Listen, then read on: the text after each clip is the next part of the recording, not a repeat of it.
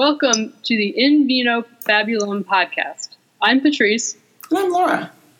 We're your co-hosts for the InVinoFabulum. That means In Wine Story. We think there are a number of tales to be shared about women and wine. This is a space to offer a narrative and chat about both. All right, today we're on a mini-sode or a vignette on the Vine story, and we decided today's topic is going to be about mentorship. I was reading a book called Tribe of Mentors by Tim Ferriss. You may know him from the Four Hour Work Week. I never read that book, but I've heard of the Work Week, and I probably just work only four hours. No, I'm kidding. I don't work four hours. Um, Tim Ferriss is about getting advice, giving advice, and this is a really thick book I borrowed from the library that has a series about eleven or twelve questions he asks people, professionals, industry leaders, some experts, some I don't I didn't even know about, and they each answer around three to seven of these questions in this book, so it took me a few months to read, but in hopes of some mentoring and stories, I thought we would ask and answer a few of these questions. So Patrice and I are going to do this little rundown of five of the questions today, and we're going to give our response. So if you want to think about your responses, blog, video, vlog, comments, um, please let us know. We'd love to hear some of your answers as well. All right. Question one. What is the book or books you've given as a gift and why? Or what are your one to three books that you that have greatly influenced your life? So I've, I've found that a tough question from the standpoint of limiting myself because mm-hmm. I love to read and mm-hmm. listen to audiobooks, and there's been so many that have influenced my life. However, one that really came to mind was Sheryl Sandberg's Lean In book. And the reason for that was, I think when I read that book, a lot of things that I had been experiencing but couldn't name kind of came to the surface for me. And I never really thought about the fact um, that I should be doing things like negotiating for a salary, or that people talk over me at meetings, or that, um, you know, you know, other aspects that women experience every day on the job. And so that book is really, I think for me, was a little bit of a turning point that got me thinking about the experiences that I was having and making me more aware of the experiences that other women were having. And also I happened to read it just before I uh, took my position at Cornell, and I did negotiate for a salary. And I think had I not read that book, I probably would have taken the salary that they had offered. So for me, that was just kind of a jumping point. And I think more recently, a book that I really enjoyed, and actually I really like the podcast, and I have it on audio, so I listened to it more than once, is uh, Radical Candor. Cool. Um, I think that that's been a, a great book, helping, you know, helping me think about how to have those, you know, provide feedback and think about the relationships you have with your peers, supervisors, and the people that work for you. So, um, and that's helped me, you know, I think be better at providing feedback to other people. And that's, that one's by Kim Scott. If anyone's looking for that one, it's a good one. I like it too. Yeah. And we'll put the links to those. We'll put the links to those. Um, and for a, a third book, a book that I just really love is The Boys in the Boat. And that's probably one of, have you read that? No. Who wrote that? I will I'll have to look it up, but it is about the uh, University of Washington men's rowing team that rowed in the Olympics when Hitler was, you know, when they were in Germany. Mm-hmm. Uh, and it does a really amazing job of both kind of going back and forth, telling the story of these rowers who and, and what they, you know, what they went through to achieve what they did, and, you know, what was going on in the war. So it's just really, I mean, maybe because, well, you rowed, you know, maybe mm-hmm. because I row and both of my daughters row, it also struck me. But it's just, it's a really great story of resilience and teamwork and, you know, what these men overcame, you know, to, you know, through working together as a team and to achieve what they did. Well, that's great. Um, I appreciate that. I think of some of the books. My early book was um, Catcher in the Rye, uh, J D. Salinger. So trying to point out uh, the realness of things and what's going on in society and where you stand compared to others, those fakers and posers.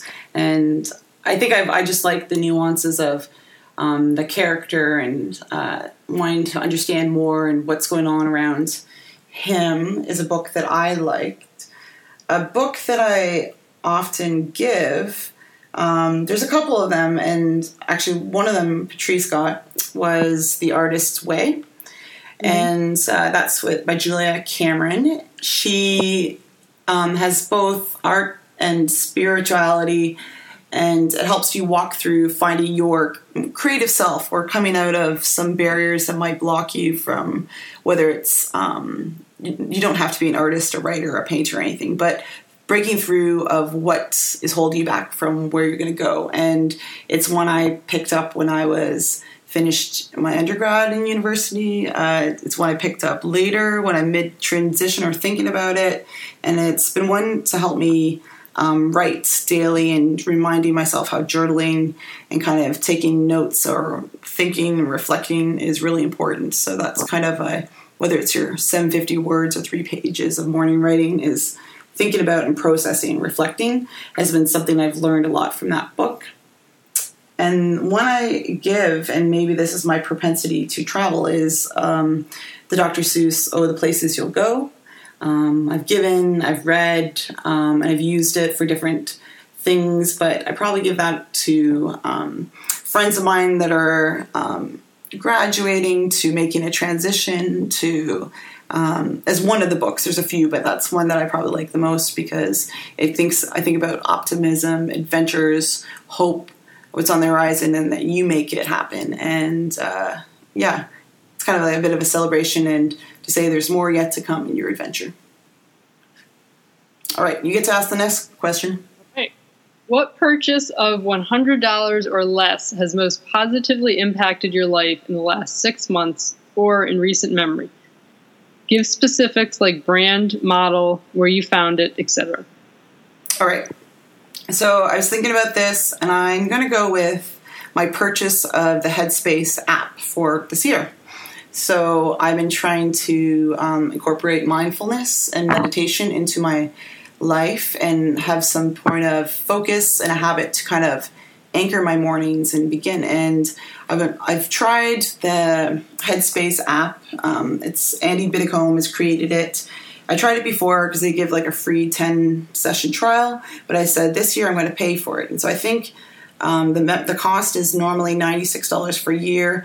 I got it at the end of January, secret, uh, for half the price.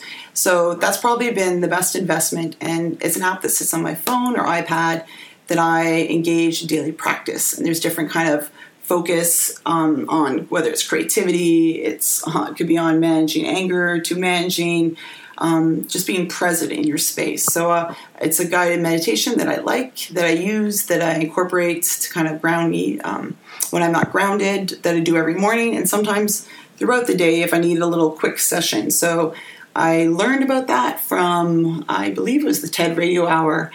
Uh, his kind wow. of, uh, he has a talk, a TED talk, but he had a mini episode I listened to that I'll put in the notes that you can take a listen um, of why, of his story of what helped him and why he developed this app. And uh, now listen to his voice on a regular basis. It's, it's not a bad one, I will say. So, all right. So mine is somewhat similar, although it is, uh, harkens back to the old times, and that is uh, I went and bought a bullet journal, and mm-hmm. Bullet Journal is the brand, and I almost think I heard about it from a, I definitely heard about it from Twitter, and I almost think it might have been something that you tweeted, but I was hesitant to, you know, to, I, the idea of carrying around a journal and writing in it as opposed to, you know, using Google Docs. Uh, however, I have found it to just be a really great way to reflect. And I think that, I, you know, I purchased it after we did The Artist's Way. And so in, it, in addition to purchasing the bullet journal, I also purchased like stickers and stamps and different markers. Um, and so it gives me a chance to be creative while I'm reflecting and meditating, and it has, you know, in addition to, say, just like your basic to-do list, uh, it recommends planning, kind of creating like a long-term plan for the next few months. Uh, you can also do different things like um, I drew a bookshelf on one page and I write in like which books I want to read and which ones I have read. Um, I have a diagram. Um, like I do a lot of like yoga and, you know, so I kind of keep track of like when I do yoga and when I go to the gym. So, you know, it has a lot of different things that you can keep track of in it as well, but it's also encouraged me uh, to continue journaling. So I I wasn't sure if I was going to use it or not, but I would, I and I did not anticipate the positive impact it would really just have on my on my day to just sit down with that in the morning and take a look at it um, and, you know, really prioritize. Cool. How much was that? I want to say it was twenty-five dollars or thirty dollars. Although, just... by the time I added in the markers and everything, I'm pretty sure I was still under one hundred dollars. But that's good. Okay, that's good. And that's from the bullet journal dot com website. Yeah. Cool. All right. What advice would or do you give to a smart, driven college student about to enter the quote-unquote real world? What advice should they ignore? You could do either or. So th- this is some very practical advice, um, but it's something that I don't think I would not have done if the nice H R person hadn't suggested that I do it. Uh, on the first or second day of work, you know, you always have that sit down with H R where they're telling you about all the benefits and whatnot. And um, it was myself and three or four other, you know, newly minted college graduates that were young and not thinking at all about retirement at that point in our lives. And he said, make sure you put the maximum amount you can, you know, have it taken out of your check, and then G E matches that. And he said, you know, once you take that out, like you won't even notice that it's missing, but, you know, it'll be accruing.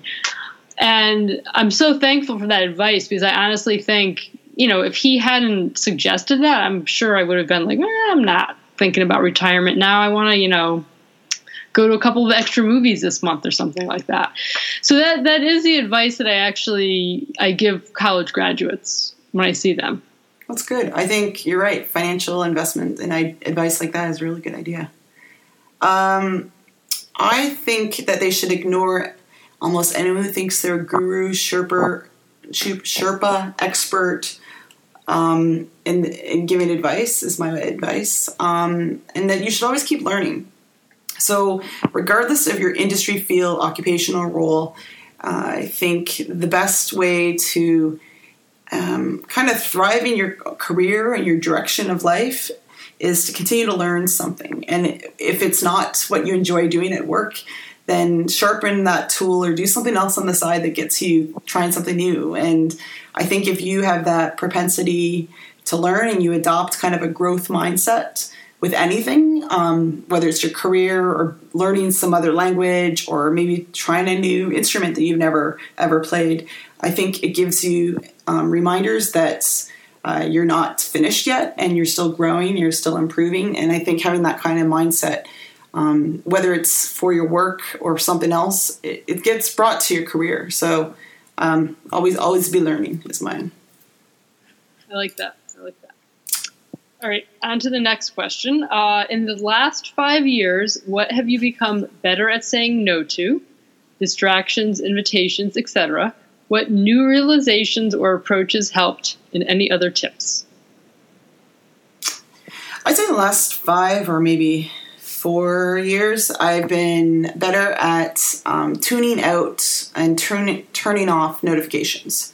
So I have tried my best not to pick up a device the first thing in the morning um, or looked at email or seen a text message till before. It varies depending on the day, but it's usually by noon or eleven a.m. Um, because I can, and I think giving myself space to do other work and not be distracted first has been helpful. So a few tips I've done is taking apps off my phone. If I'm going to use a social media site, I will use it on a web, like a desktop or laptop. Um, I turn off notifications. I don't get push messages, and my reminders are only when I open up my work email, which I don't put on my personal devices. So I think um, saying no to um, and just kind of compartmentalizing your work life or your different types of work. So I like to write and research in the morning um, and having a separate kind of digital space for that, or not going to any of those spaces, really helps not to distract and do some more of that deep work. So it's stuff that I'm still working at, but it's something that I think I've been more cognizant in the last three to four years that I've tried to work towards to get things done. What about yourself? What have you been better at saying no at? So this is a difficult one for me. I I am that person that says yes to everything because that project sounds really interesting and I really want to be a part of that. Or yes, I would love to speak on that. Or, you know, yes, I would love to be on this task force. Uh, so I have, over the last few years, been practicing saying no. Um, and I think one of the things that I, I really try to think about when I make a decision is, you know, first think about, like, what are my goals? You know, you know, where is it that I want to end up? And then is, is this thing, whether it's being on this project or being on this task force, is it going to help me either achieve my goals, or does it align with, you know, kind of my North Star, you know, like something that I'm really passionate about where I really want to have that impact. And if it doesn't fall within there, um, I, I try to say no. I can't say that I have a hundred percent success rate. um, but I, but I am, and I think a lot of it does come from, you know, a lot of times also, I think women feel like they need to say yes to everything because you don't know when you're going to get that next up, right? That, you know, next opportunity or make that connection that's going to make all the difference. So I think it, you know, it is a common problem for women, but um, on the other end of it, that's when we need the apps, like you mentioned before, because of the right, the you know, the stress that that it results in. Uh, do you write so, down your goal, or do you put the, these kind of map of self somewhere? I have, yes, I started doing that about a year ago. I've been really trying to, um, and this actually, I started doing it when I listened to one of Katie Linder's, I think it was her podcast mm-hmm. on the goals. Uh, and, you know, she really broke it down nicely about like five year goals and three year and two year. And then like, what are you going to do every, you know, day or week kind of thing. And so, yes, I do try to see like, where does this fit in, in there? Cool. We can link to that. Yeah. Stuff. Yeah. All right, last question we're going to ask of the series of Tribe of Mentors Q and A. If you could have a gigantic billboard anywhere with anything on it, metaphorically speaking, to get a message out to millions or billions, what would it say and why? And this could be like an expression, a quote, or a saying. Um, what would you, be on your billboard, Patrice? So mine is pretty simple. Mine would be, don't look back. And I... Um, That that's what came to mind when I read this question, because I think that looking back is one of the things that drags many of us down. A lot of times, you know, you, you make a decision and you're just second guessing yourself, or you do something and it doesn't work out, or you have some type of failure. And, you know, we hear that term a lot, fail forward. Um, I think that just looking forward is not easy to do, but it, but it's It, it is the only way forward. And so I, many times during the, you know, last few years where I just had to remind myself, you know, don't look back, just, you know, keep moving forward. No regrets. I like it. Yeah. It also has me have the Oasis song, "To Look Back in Anger," in my head now. Um, all right. So mine, I think I probably, I'm, I'm going to draw on a quote that I will say. I like Margaret Mead's quote, "Never doubt that a small group of thoughtful, committed citizens can change the world. Indeed, it is the only thing that ever has." And I guess mine would say, you know, my, that advice comes from, rely on those around you to support you, support each other, and be the change you are, like be the change you want to see in the world. And I think um, more than ever, this reminds me of how powerful this message is, that uh, these group of citizens in our little clusters and colleagues and collaboratives and collectives can do so much and so many cool things. So I, I think that's one that probably resonates with me. And I'd probably put on a billboard because I think... Um, That's the only way we're going to avert change and challenge things that we want to in this society and move things forward. Right. Well, it was really fun. I think that we should do another mini-sode with some other questions. Definitely. Um, yeah, I will definitely come up with another one. I'm reading some books as I do. Um, so yeah, the book again is Tim Harris, sorry, Timothy Ferriss, Tribe of Mentors, Short Life Advice from the Best in the World. It's not a short book, so I recommend getting it from your local public library. And um, you'll see Q and A, questions and answers from, I don't know, there's dozens of people in here. I'm just flipping through it. So, um, and just little, I like little vignettes, little quotes he has intermittently. Some of them eh, don't always resonate with me. But um, also, what questions would you ask your mentors? So if you want to ask them these five, we'll put them in the show notes. But uh, think about what other questions we could ask or answer. Until next time, we hope you listen in and uh, share a story with us on hashtag three W E D U um, or hashtag InVinoFabulum. And we'd love to hear from you, a message by email at InVinoFabulum at gmail dot com. And stay tuned and subscribe to InVinoFab Podcast via Apple, SoundCloud, or Stitcher. Because in wine, there's a story. InVinoFabulum.